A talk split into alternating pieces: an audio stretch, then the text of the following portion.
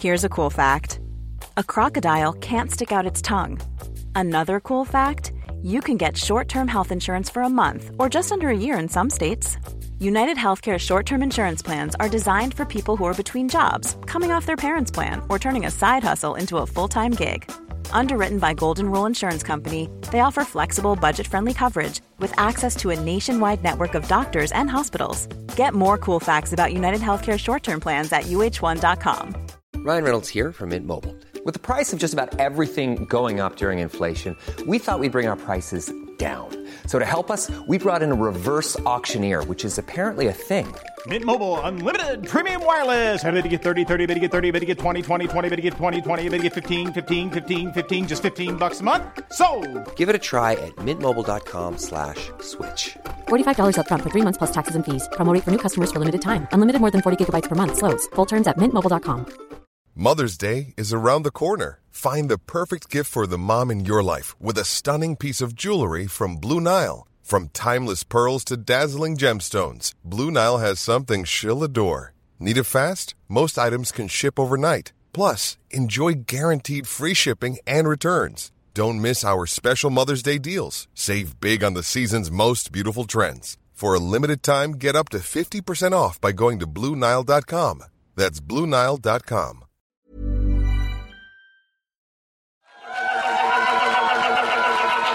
Rational Fear contains strong, coarse language and traces of nuts. Radio National recommends listening by an immature audience. Tonight, after Chinese hackers steal the blueprints for the new ASIO building, China replied, What's the big deal? A landlord should always have a copy. Android? Which phone is the best phone for recording racist rants on public transport? and we interviewed journalist and broadcaster Hamish McDonald about his new show, The Truth Is, He's Too Handsome for Radio. That's tonight on A Rational Fear!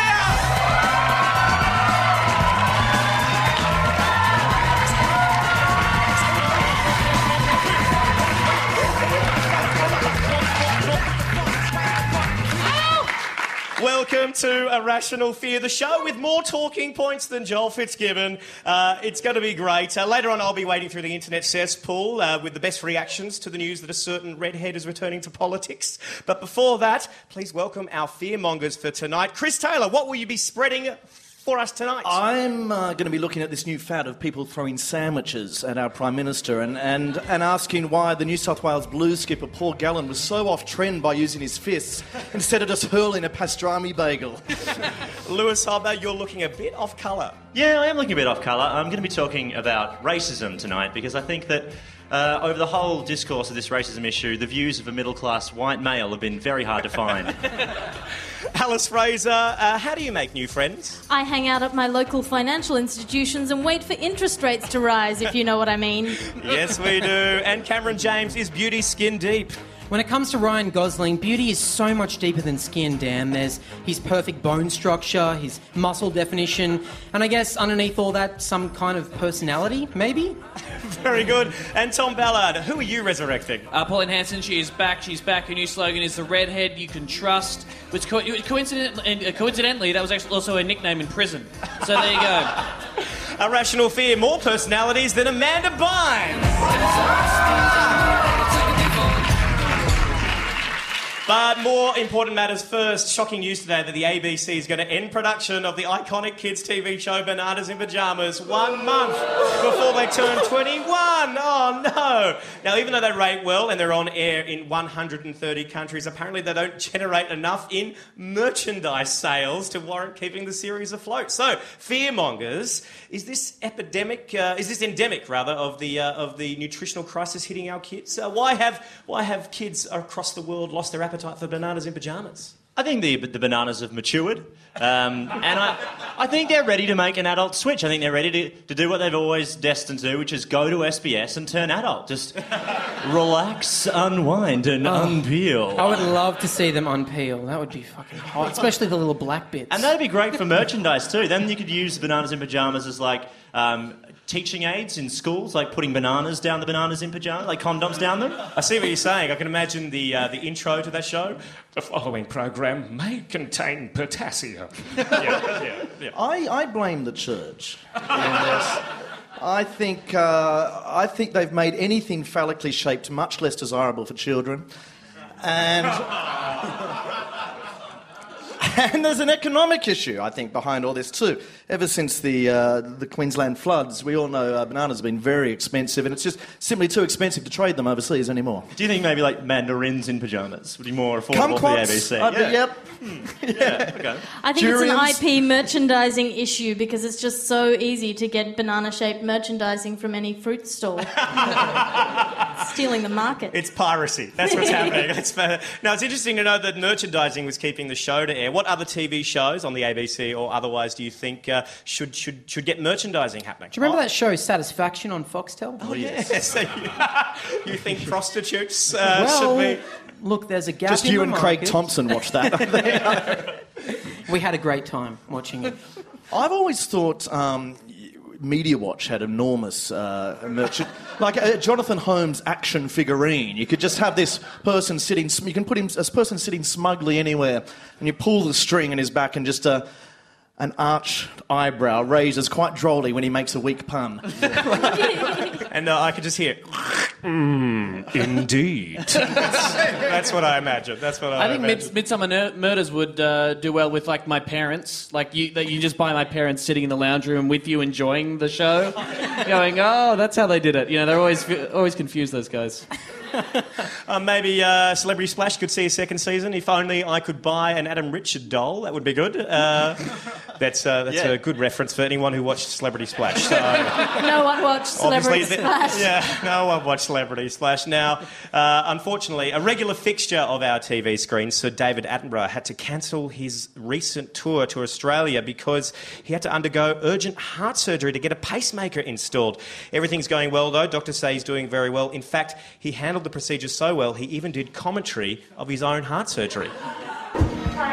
In the teeming heart of this urban jungle, a pride of surgeons scout for prey. Soon they are closing in on their unassuming patient, their fear palpable as they prepare to cut open a man who helped shape their childhood sense of wonder. And the hunt begins. Secured to the table, I am powerless to escape. Their implements are designed perfectly for this task, wielding sharp scalpels that can easily pierce the flesh of their prey. Alerted to my presence, the next few seconds are crucial. I must lie perfectly still and quiet. Count to ten, David. Ten, nine, eight. Welcome to Jurassic Park. A Rational Fear. Ladies and gentlemen, Alice Fraser!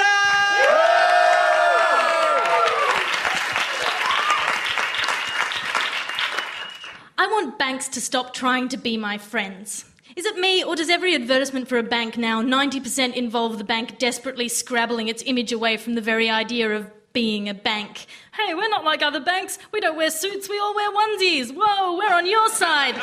Our spokesperson is a puppet horse. We don't even have security guards. We have a ball pit and an obstacle course to get into our vaults. Every bank is offering services in this weird, creepily intimate, friendly way, like they want to fool you into thinking they're not really a bank. In one big bank, tellers are now called listeners. There's a campaign offering financial services with the catchphrase, The big banks will hate it. Combank's new app is called Kaching. It's so hipster friendly, it's almost like they're a pal who wants to buy you a latte and they're not actually responsible for managing all the money you have in the world. Kaching! Money's so cute and cartoony, like those dollar signs in the eyes of Scrooge McDuck. The desperate scrabble of consumer competition isn't soul destroying at all. Kaching! It's a phone app. It's disingenuous and weak. Sure, you're a bank, but we know banks are all greasy moustache twirling sadists. So you're like a bank, but you're not really like a bank. Let's go lawn bowling and then do ironic karaoke. Stop trampling one another like rats leaving a sinking ship. Sure, you guys took a PR hit with the GFC, that whole immoral, reckless betrayal of your consumers over about 10 years thing. But sack up, stand your ground, take it on your chin. It's not like you got arrested or punished in any way. Band together and put some effort into rehabilitating the PR of the banking industry as a whole because this desperate facade of being a bank that isn't a bank make you look, makes you look like an 80 year old man in a toupee. Everyone knows the truth and they respect you less for pretending. I don't want a bank to be my friend, I want a bank to be a bank. I don't trust my friends with my money. Not because they're not trustworthy, but because they're not a giant institution with a strong economic imperative that revolves entirely around preserving my money. I don't catch up with my friends for a cheeky cup of tea and a mortgage repayment. That would be insane. Don't respond to my fear about your failed corporate ethics with a promise to be friendly. I don't want a cheese plate and a hug. I want you to work on incentivizing integrity in your high level employees. I want you to run your business with the kind of moral guidelines that constitute best business practice and reliable long term fiscal responsibility. I really don't care if you remember my birthday. And it's not just banks, every business in the world is trying to be my friend. I had a toilet cleaning product the other day ask me if I wanted to like its Facebook page. PR manuals all around the world are telling companies that they need to have personalities. They can't just be a product, they have to pretend to have a life outside their work. You're a range of biscuits, you don't have a personality. Doesn't make you more delicious that my preferred brand of snacks fictionally likes rock climbing on the weekends and is a fan of cat memes. It's not their problem, actually. It's, of course, they're hitting us on social media. It's a cheap way to get a brand in our faces, and if you can pull off the sleight of brain to make someone feel a genuine sentimental attachment to toilet tissue, more power to you. You're doing your job damn well. It's not the biscuit's fault, it's ours. I'm not trying to avoid responsibility here. I'm not a bank. The reason they can get away with insinuating themselves, themselves into our social lives like box ticking, cat memeing parasites is that our representation of friendship has become so ho- shallow and facile that it can be hollowly replicated by cynical PR robots without any discernible difference in quality or execution. Are you really performing an act of friendship by sharing a meme with your coworker? When you like a status, are you making an apology, a sexual advance? Do you just agree with their opinion on the unreliability of City Rail? You don't have nuance on the internet. If someone pokes me on Facebook, I don't know if they have sweaty fingers. And that is important information. We're building a generation of people who communicate more on screens than they do face to face and through automated channels stripped of nuance. But that's no excuse for us to accept a friendship request from a kitchen sponge. It's also no excuse for banks to prey on our weird collective social Aspergers and perform artificial friendship through quirky fonts and pictures of out of focus dirty denim. Now I have to go. I have a hot date with a rising interest rate, if you know what I mean.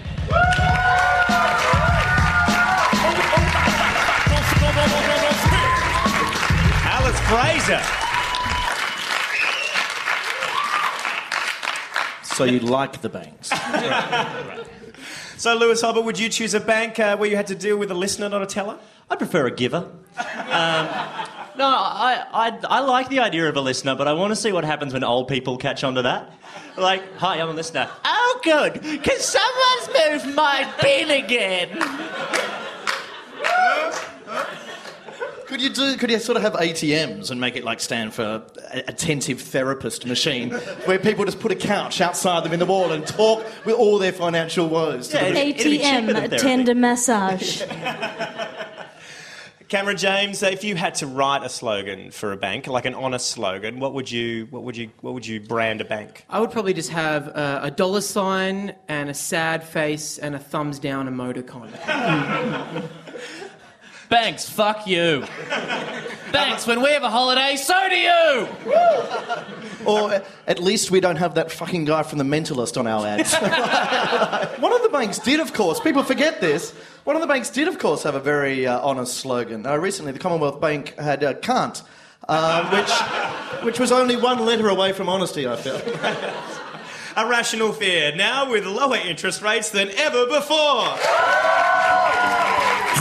I'm Tom Waterhouse. I know what punters want. They want me to go fuck myself. So this is just an ad to let you know there'll be less of me. I'm Tom Waterhouse.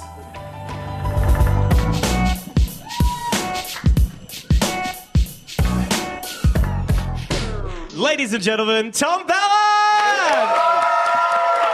Thank you.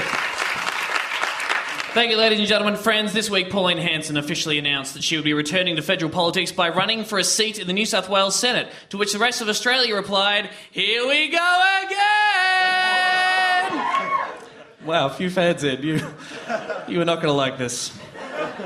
This will be Miss Hanson's seventh attempt to gain re election since she lost her federal seat of Oxley in 1998, clearly trying to prove that seventh time's the charm, having already disproved second time round, third time lucky, fourth one could work, maybe on the fifth, and hopefully by the sixth time everyone will be a bit more racist.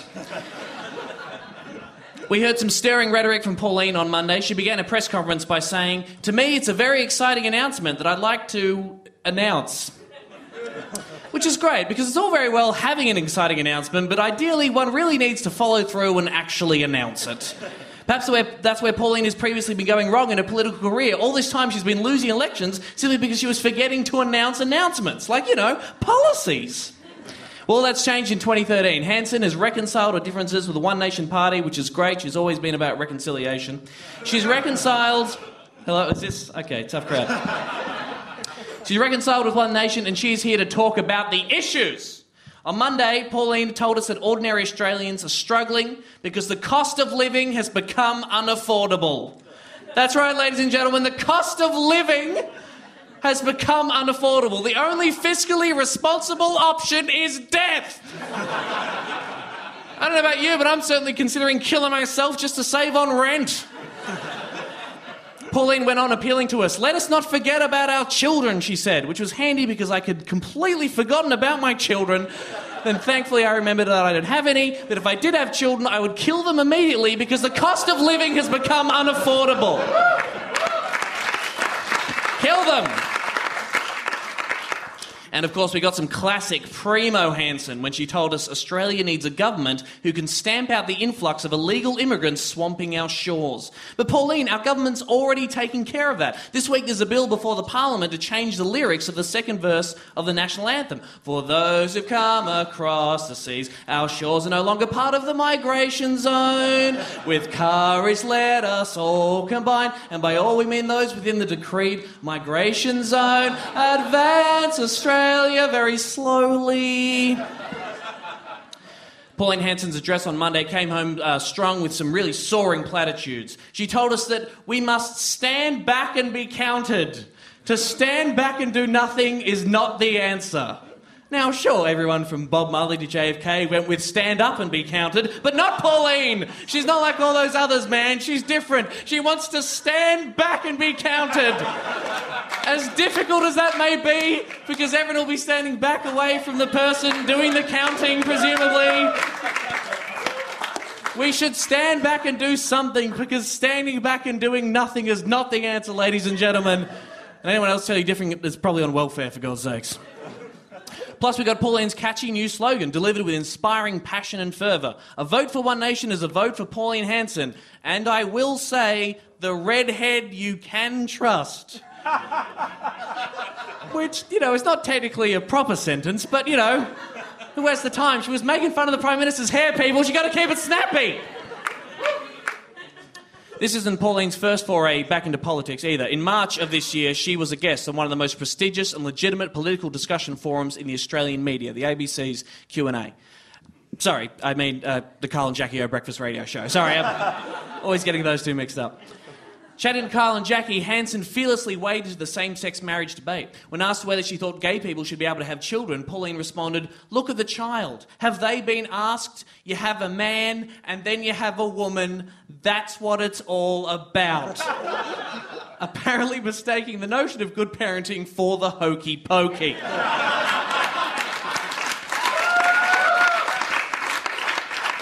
All in all, ladies and gentlemen, Pauline Hanson's return to the political sphere is nothing but good news, all right? It's what democracy is all about. Everyone gets a go, like a really frustrating year 8 athletics day. And she ain't pulling punches this time around either. She's diversifying her campaign strategy. She's on the Facebook, she's on Twitter, and as she boldly proclaimed during a recent radio interview, she now knows what those young ones are doing while they're fingering their pads. Yes, Pauline! Join us in our fervent fingering and let us all groan towards freedom. But if Pauline wants to win, she's going to have to face a tough, biased, left wing hippie media. Jackie O suggested that Hanson was clinging to old fashioned views and pointed out that her generation won't be around in 20 to 30, year time, 20 to 30 years' time. Cool as you like, Pauline responded, and I'll be quite happy about that because I don't like the way the world is going. Expressing happiness at Pauline Hanson's eventual death. Now, that's a policy Australia might be willing to support. A Rational Fear. And on a rampage. Wonderful stuff, Tom. What do you mean, crazy left wing media? What do you mean? You, Dan, you. What do you mean? Okay, well, look, uh, we're with Pauline coming back to politics. There is a buzz online brewing, and we found some of the most wonderful comments from her Facebook page and Twitter uh, from people who are just excited to see her back in the public sphere, including this from Stella Siaka. Stella writes, you were so right. Back in the 90s, about being invaded by Asians, they are everywhere. I feel like I've moved to Asia. Well, that's a simple reason, Stella. It's because you have moved to Asia. Uh, some people, however, have very mixed messages and we're unsure about the flavour of their bigotry, like this from Peter Malcolm Crawford. Why wouldn't illegal immigrants and boat people want to come to Australia when they see that we have the weakest legal system in the world? I don't agree with our legal system having female judges. They are too bloody soft. You know, I think uh, Peter Crawford would like, he would love a bit of Sharia law. That would really go down well with him. It just makes sense. It just makes sense. Someone who is on the, uh, on the same page as Peter is Cowlone the Chiro on Twitter. He writes, Happy to see Pauline Hanson back. With Clive Palmer and Bob the Hat, it's nice to have some bloody sane people in politics again. Well, I'll take that as a comment. But uh, here are some of her supporters. They are full of ideas and they are, they are very happy to lend a hand, as Andrew Glansley demonstrates on Pauline's Facebook page. He writes, What are you going to do to keep non whites off the bus system? I am effing sick of it and I've had enough. Can we introduce a law that says you must be able to speak mother's English real good or you can't go on pubic transport? Pauline's uh, supporters are eloquent, if anything. Uh, you know, it's kind of ironic that they would be the greatest uh, re- receivers of the Gonski project. Um, but not all people have her back. Uh, Hanson certainly has her critics, like James King, who wrote on news.com.au. She is politician, not someone you hang out in mall with and gossip about latest. What are her policies? What is her platform? That's what people care about, not this utter rubbish. Zero out of five stars. A Rational Fear, featuring the comedians not pale enough for celebrity splash. Hi, I'm Tom Waterhouse. I wasn't born to do advertising. I wasn't born to be a sports reporter. I was born to be Tom Waterhouse. And I'm Tom Waterhouse. Ladies and gentlemen, Lewis Hobba! Oh, good evening. Um, now, I'm going to talk about racism tonight. So, before we start, I just want to point out to anyone listening at home that I live in the inner city and wear 1950s glasses. So, if I say something that sounds racist, it's not. It's just a very clever and ironic parody of what a racist would say. I just want you to keep that in mind. Obviously, I should start by saying racism is bad. Uh, if, if you're listening and you're not sure if that's true, let me say this racism in Australia has its own Wikipedia page. That's not a good sign. If it's on Wikipedia, it's a real thing. That's how I know there's an actual syndrome for people who masturbate by putting their penis in a vacuum cleaner. If you need to find a positive in our racism, probably the best you could do is in a time when we only win at sports that no other countries play, at least we're number one in the world at bigotry. When an Australian does a job, we do it properly. Ideally, that job will one day be acceptance. But for now, we're the fucking gold medalists of casual racism. Recently, uh, Daily Show correspondent John Oliver called Australia the most comfortably racist he, country he'd ever visited. But I prefer the term casual racism. You know, formal racism is so uptight. And I, I like semi formal racism. It's okay, but I never know whether to wear jeans or slacks with my Australia flag cape. Obviously, we're not here to find the positives in racism. There aren't any. What I'm interested in is finding the excuses. Ironically, Australia's excuses for racism are very diverse. It's political correctness gone mad. They don't understand our humour. I didn't realise you made my favourite food. But I'd like to start with one of the excuses raised by Eddie McGuire after his comment connecting AFL legend Adam Goodes with King Kong the musical. I'm a responsible and experienced broadcaster. All right, I was tired this morning. I was tired this morning. Now, whether you're for or against that as an excuse for racism, you have to admit it's a fresh angle. I was tired this morning. Look, I understand. I only do breakfast radio two days a week, and that's still enough to know that you say some things at 6 a.m. that you wouldn't say at midday. But the idea that tiredness produces racism seems a bit worrying. I'm sorry, I was tired. When I'm alert, I can keep my racism at bay. But when I get a bit pooped, it just pops out. Based on this theory, the man we should be hiring for all anti racism campaigns is Jeff the Wiggle. I mean, Jeff is well rested. But I'm terrified of the day the Wiggles accidentally wake Jeff before he's had his eight hours. All of a sudden, it's toot toot, chugga chugga, the immigrants are taking our jobs. And if sleeping is key to reduces, reducing racism, I suggest we stop taking power naps and start taking some white power naps. Every day we could all have a little racism lie down. You could call it a siesta, and no one would say siestas are for lazy Mexicans, because we'd all be too well rested for that kind of cheap stereotype. But I think maybe there is something to Eddie McGuire's point. When Australians let their guard down, that's when our racism sneaks out. I think that's why everyone's racist on public transport. Judging from the never ending YouTube videos, it seems like buses are basically Klan meetings that don't run on time. And it's, it's very easy to understand why. No one likes transport and no one likes the public. It's okay, you can admit it, people are the worst. It makes you so angry, you just need to attack a minority. Like this lady talking to a young Asian schoolboy on a bus this week. Sit down, bro. Sit the fuck down. Get back on your fucking boat. Fuck off. Get a passport, bro. Mm, get a passport, bro. I don't know why she thinks being on a bus gives her an excuse to be racist, but she does ask him to get out his passport. Maybe she thinks that just because she's moving between two places, she's somehow in a bus version of international waters.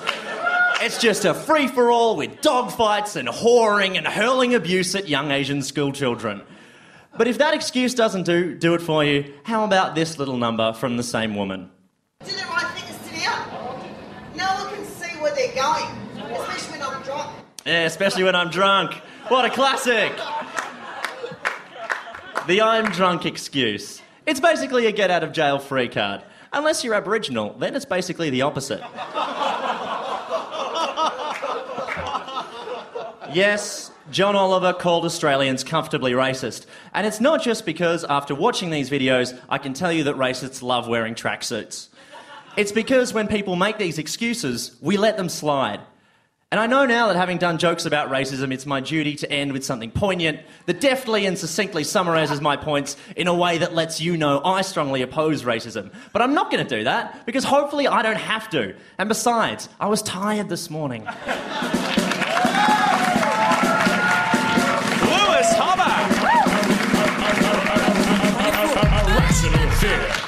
Great stuff, Lewis. Now, Tom, you do breakfast radio. Do you regret uh, anything you've said on air while you've been tired?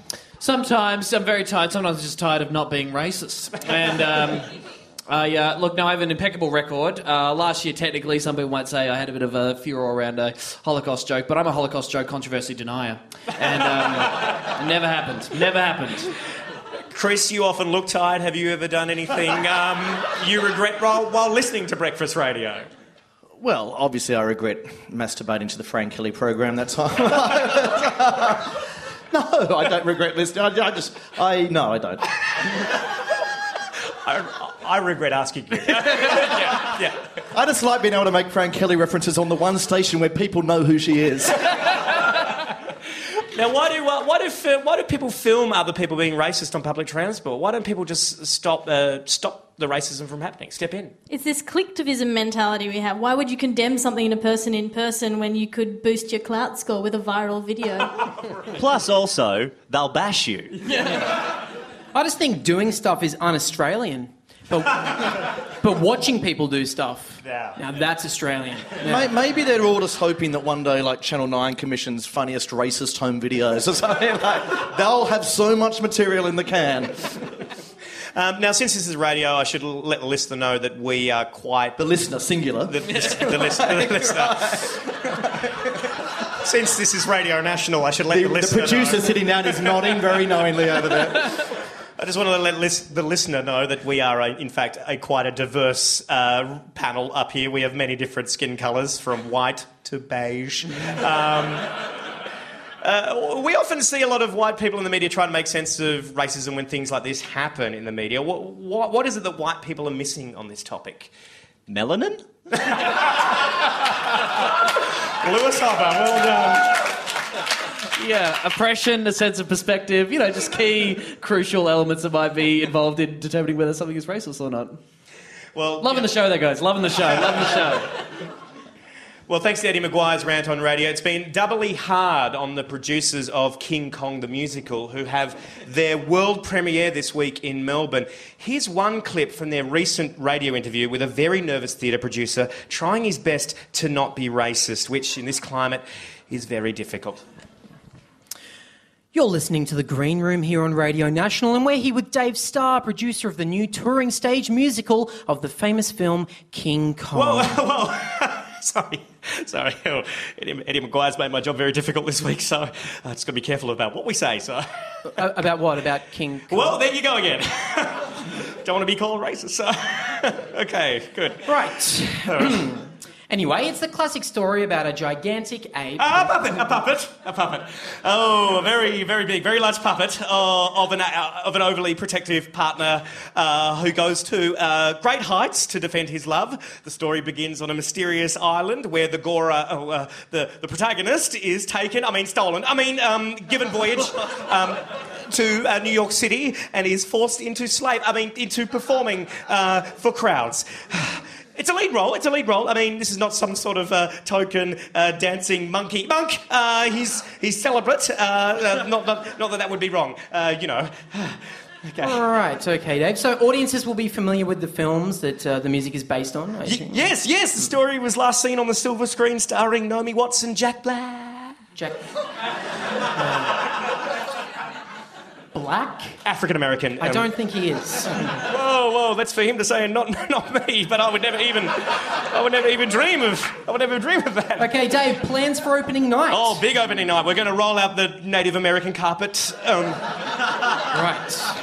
So this will be the first stage interpretation of the famous Homo sapien. Hetero sapien, or even, you know, let's not exclude. So, What uh, are you talking about? Look, look, all I can confirm is that it's a musical about a famous city and a woman and a large thing, okay? okay, fine. Sounds great. So, who wrote the show? Just a couple of opportunistic Jews. They.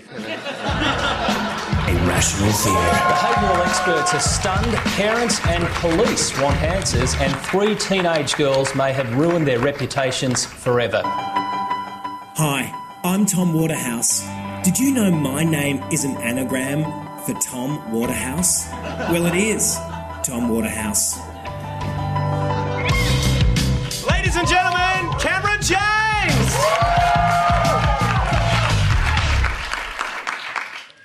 There is no God. There is only Ryan Gosling. I'm sure most of you know who Ryan Gosling is, or at the very least, you've heard his name whispered by every vagina in the world. The last five years have seen the actor rise from the stars to join the heavens, becoming a mythological being I will from now on refer to as Godling. As with other divine beings, the meteoric deification of Godling is grounded in two things a convenient backstory and really good PR. I'm taking it upon myself to separate the fact from the myth for you, and in the process, find out just how much media spin it would take for someone like, say, me to become a sex symbol. Let's start at the beginning. Like Jesus, pre Godling Gosling was raised without a father. He was cast in the Mickey Mouse Club at age 12, the same age, I might note, that Jesus was when he began performing live. and from there, he began a career of kids' TV shows and Disney movies. But the transfiguration from childhood star to heartthrob came with his casting in the romantic lead role in The Notebook, a film that could have also been titled Hoes Before Bros. This is where the Godling package was first presented to us. You know, the sensitive, working class, masculine vulnerability that seems to be the very reason the word swoon was invented. So, is acting emotional the key to sex symbol success? When I watched The Notebook, I hated it because my life wasn't like that. But I also cried because my life wasn't like that, you guys. oh, God. I just really want to know someone's heart. I'm sorry you guys had to see that. I guess I'm just sensitive. Hmm. Then there's his music career. He has an indie band called Dead Man's Bones. He sings in movies. Every second press shot of him is posing with a ukulele, which just makes his biceps look bigger. What? So he's a sex symbol just because he can half play a few instruments? That just that makes me so mad, you know? That just makes me so mad for the real musicians out there. I just I feel so mad I could just I could just sing. I feel mad I could sing. Sorry guys, had to hear that. I just really needed to express myself. But it's not just emotions and tortured artistry, it's that Godling is presented to us as a man with the heart of a feminist and the cock of a misogynist. I'm sure you guys saw the YouTube clip that went viral. You know, two men are fighting in a New York City street. Suddenly, a chest appears, followed by a jawline, and then the rest of a man that turns out to be none other than Godling Almighty. He breaks up the fight and stops the mortals from quarrelling over their petty concerns. Badass. And then again last year, he apparently saved some woman's life as she was nearly hit by a car. Badass.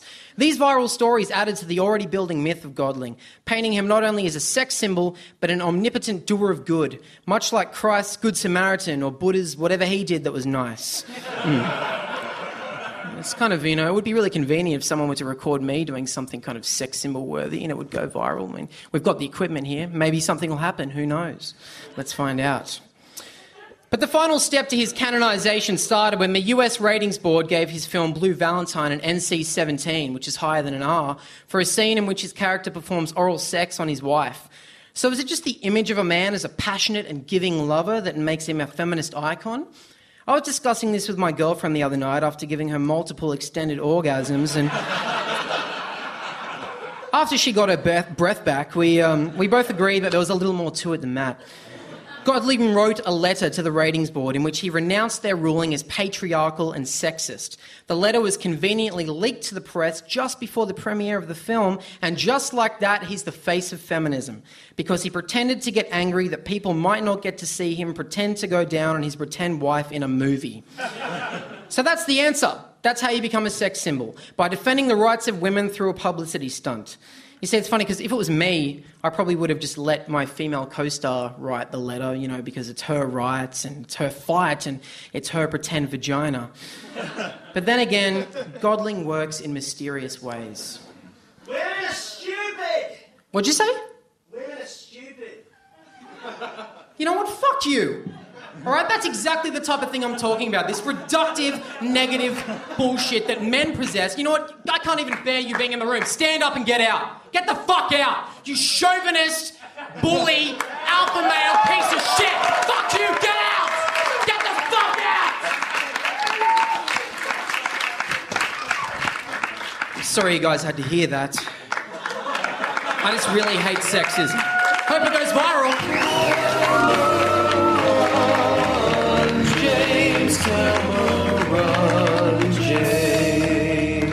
Cameron James!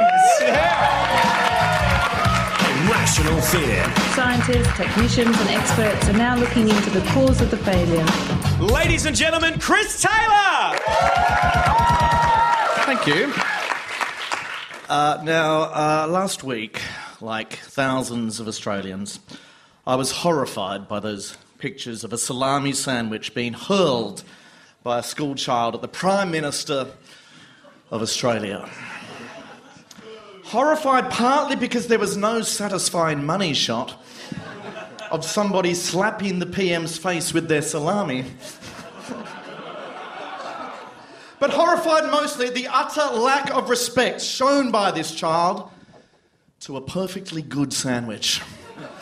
The incident was all the more sobering, knowing that this was the second time in as many years that Julia Gillard has been assaulted by a sandwich. And I'm sure I'm not the only person here tonight who fears this is just the tip of the iceberg.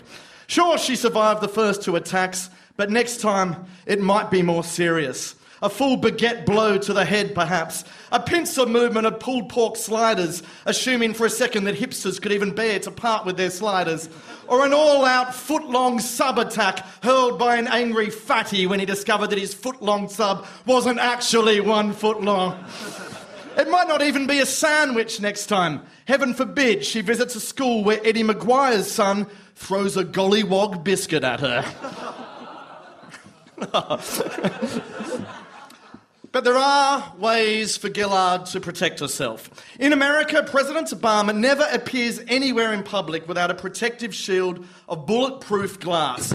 Likewise, Gillard should from now on surround herself at all times with a shield of seagulls to pounce on any stray food scraps thrown her way. Of course, coalition MPs have never really had this problem, have they? Joe Hockey and Amanda Vanstone were never happier when someone was throwing free food towards them.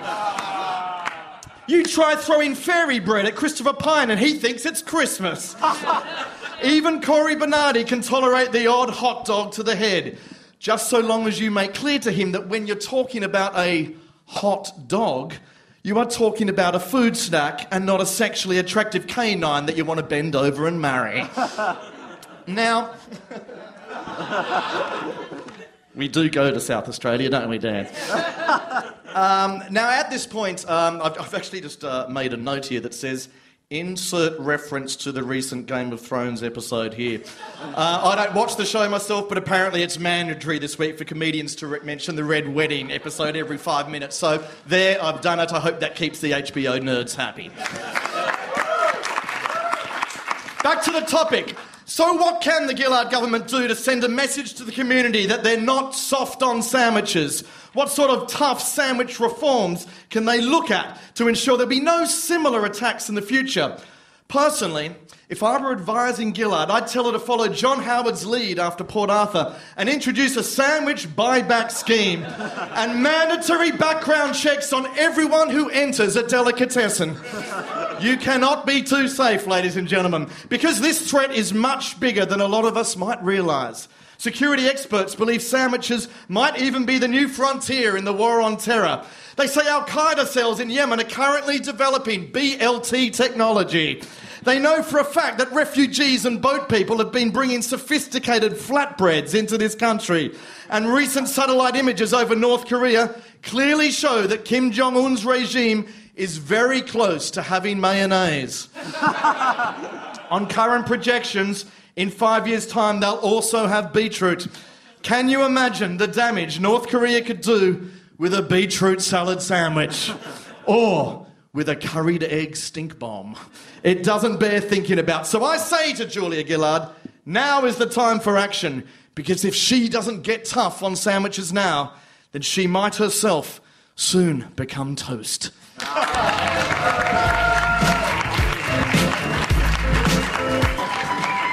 Waterhouse, Tom Waterhouse.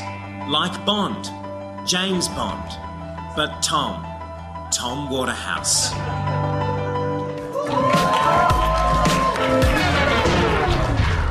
Now, our interview guest tonight has travelled all over the world reporting from hotspots like uh, Libya, Afghanistan, Bathurst. Uh, he's a journalist, a broadcaster, and a bit of a fitness freak. And now he's got his own TV show on Channel 10. It's called The Truth Is. Hamish McDonald is literally and figuratively Channel 10's golden boy. Please give it up for Hamish McDonald!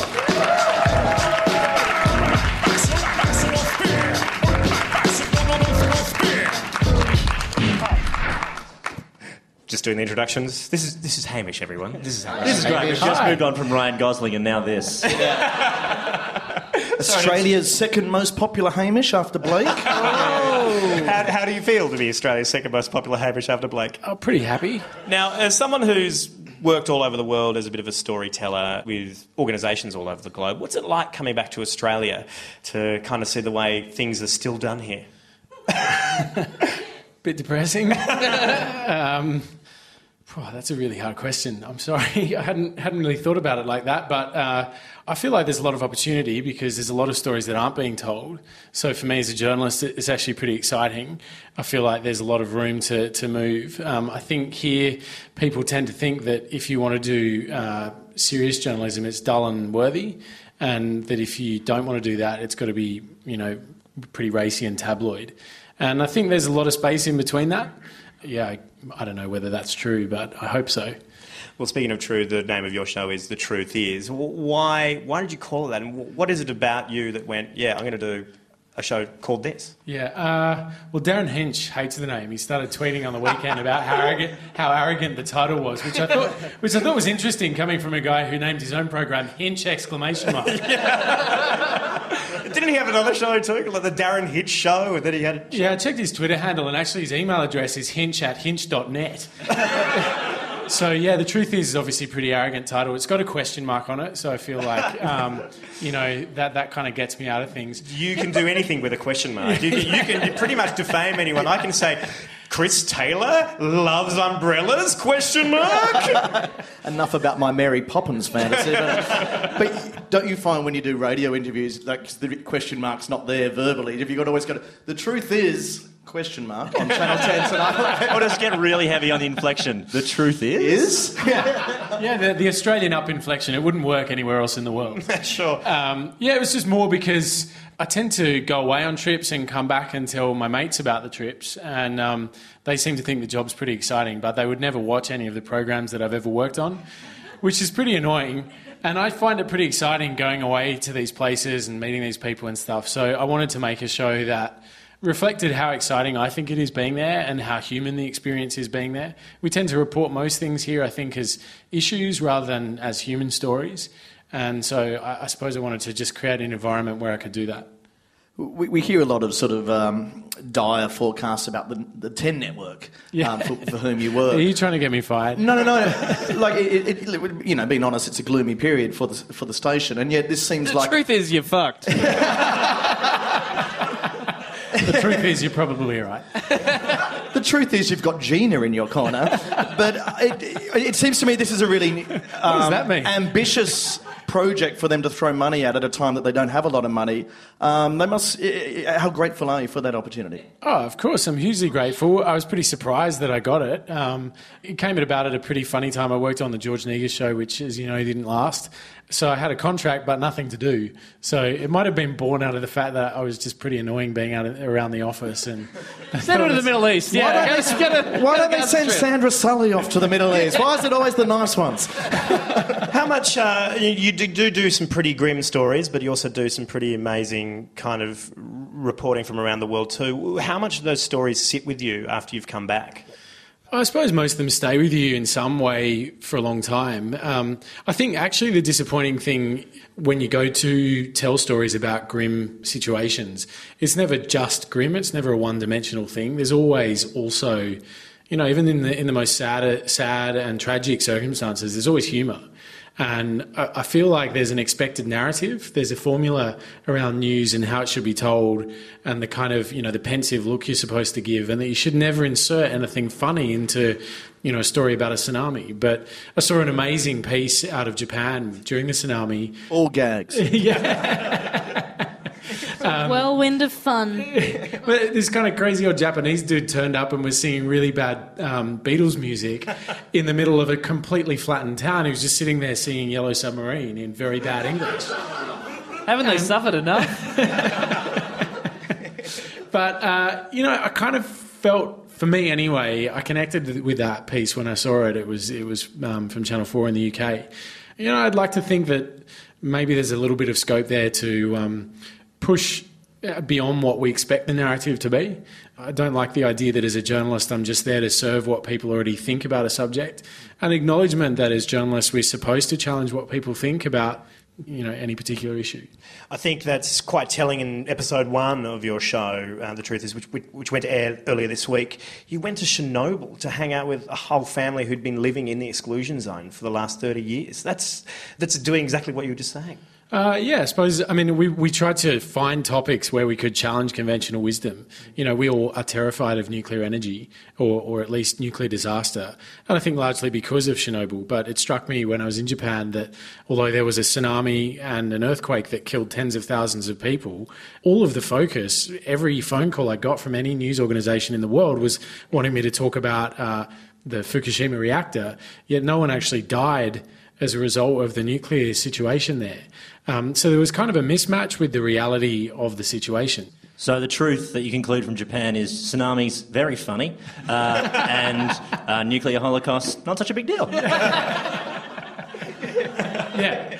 But you know, the, the reality in Chernobyl was really different to what I imagined. I, I, kind I did imagine a blank space on the map, but it's very green, it's very lush. There are people that Very green, very green. There's a lot of pie Especially faces there. night. Say, A lot of glow. The people look radiant. They're just. Yeah. Uh, you've done you've done very well since you've come back to Australia. You know, you're on the Negus program. You host the Channel Ten late Yeah, news. that- you got your, that was great. Got your own show. I like, yeah, I liked at one point how you started hosting the Negus program. that was good. What is there left for you to do in show business?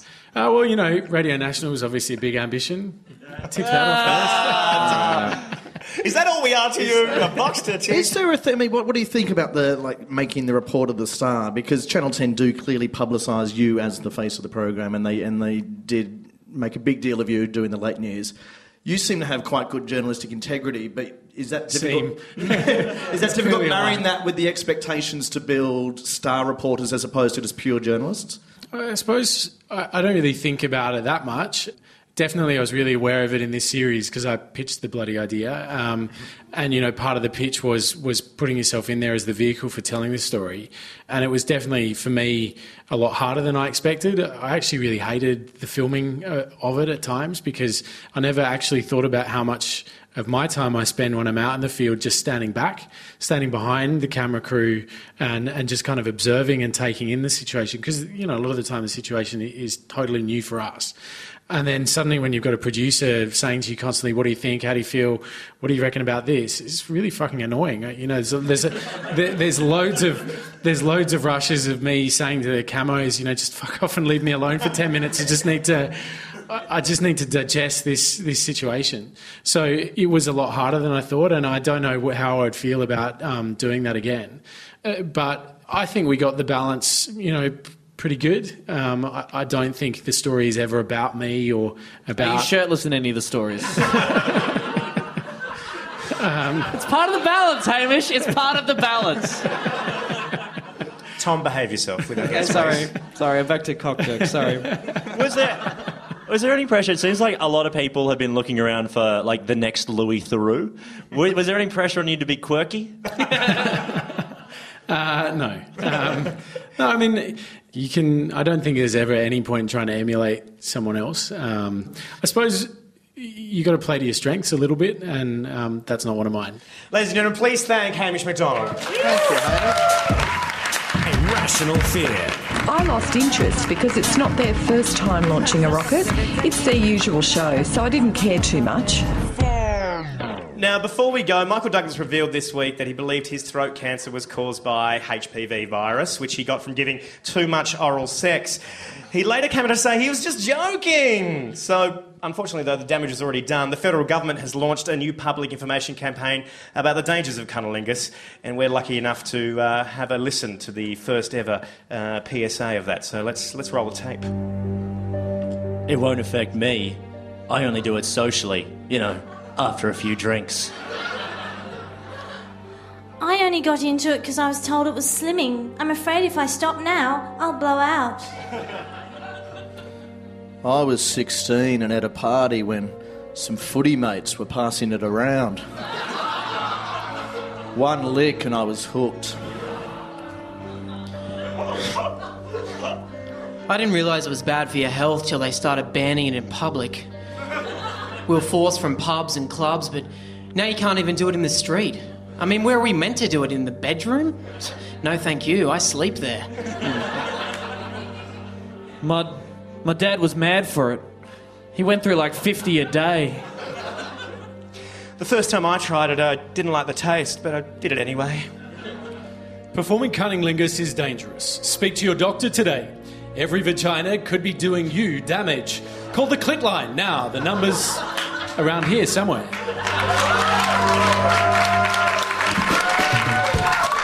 Now, next week on Irrational Fear, we have special guests from The Chaser, Chas Licciardello, and star of Anchorman, Josh Lawson. Yes. But before we say goodbye, we want to leave you with what you should be scared about next week. So here is Alice Fraser with the top three fearsome fears. The Game of Thrones finale will be ruined for everyone after someone leaks the plotline 13 years ago. A sports event will divide people, and they'll argue about said sports event, and then they'll forget about said sports event. And finally, Queensland Premier Campbell Newman rejects the federal government's Gonski plan, saying, Duh, I don't need public education, I want pubic transport.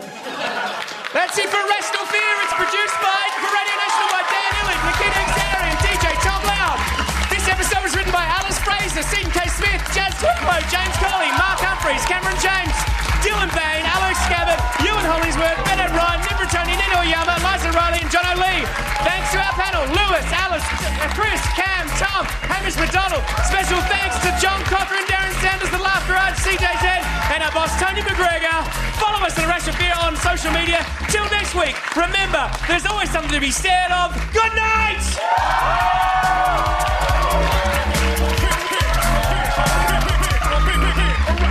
Irrational fear. Irrational fear. Irrational fear. Planning for your next trip? Elevate your travel style with Quince. Quince has all the jet setting essentials you'll want for your next getaway, like European linen, premium luggage options, buttery soft Italian leather bags, and so much more. And is all priced at 50 to 80% less than similar brands. Plus, Quince only works with factories that use safe and ethical manufacturing practices. Pack your bags with high-quality essentials you'll be wearing for vacations to come with Quince. Go to quince.com slash pack for free shipping and 365-day returns.